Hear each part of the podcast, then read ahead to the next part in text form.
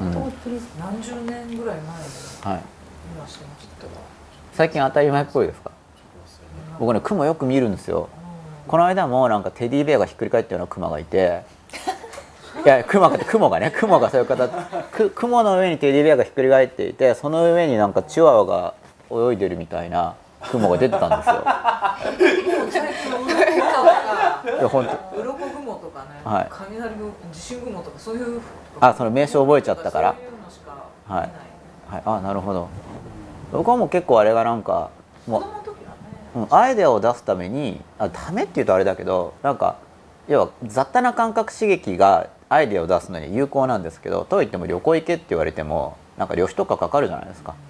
でもなんか空見てればいろんなパターンが見えるから、うん、なんかふ不思議だなみたいな、うんお金かけないようにやろうとすれば工夫すればできるみたいな恵みを感じる、うん雲とか、うん。まあ、そのストーリーの話さっき聞かれたんで戻すと、はい。そのザリガニみたいのを見てすごいなんか嫌だなって感じたことがあるんですよ。ザリガニええ。まあタロットなんですけど、うん、なんか、はい。そのは反応が心に そう反応が心に出るわけですよ。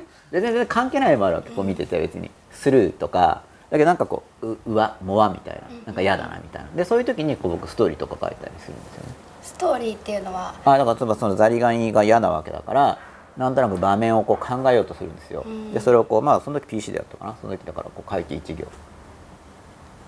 例えばこれ池の中に自分の主観的な立場はどこなのかな。要はじゃあザリガニを見ても自分がそのザリガニなのか自分が水なのか外から見てる人のちょっと主観的にどこがに自分がいるかっていう位置を知りたいんで、その時だから初め自分をザリガニに感じてるっぽかったんでなんかこんな醜い姿の自分が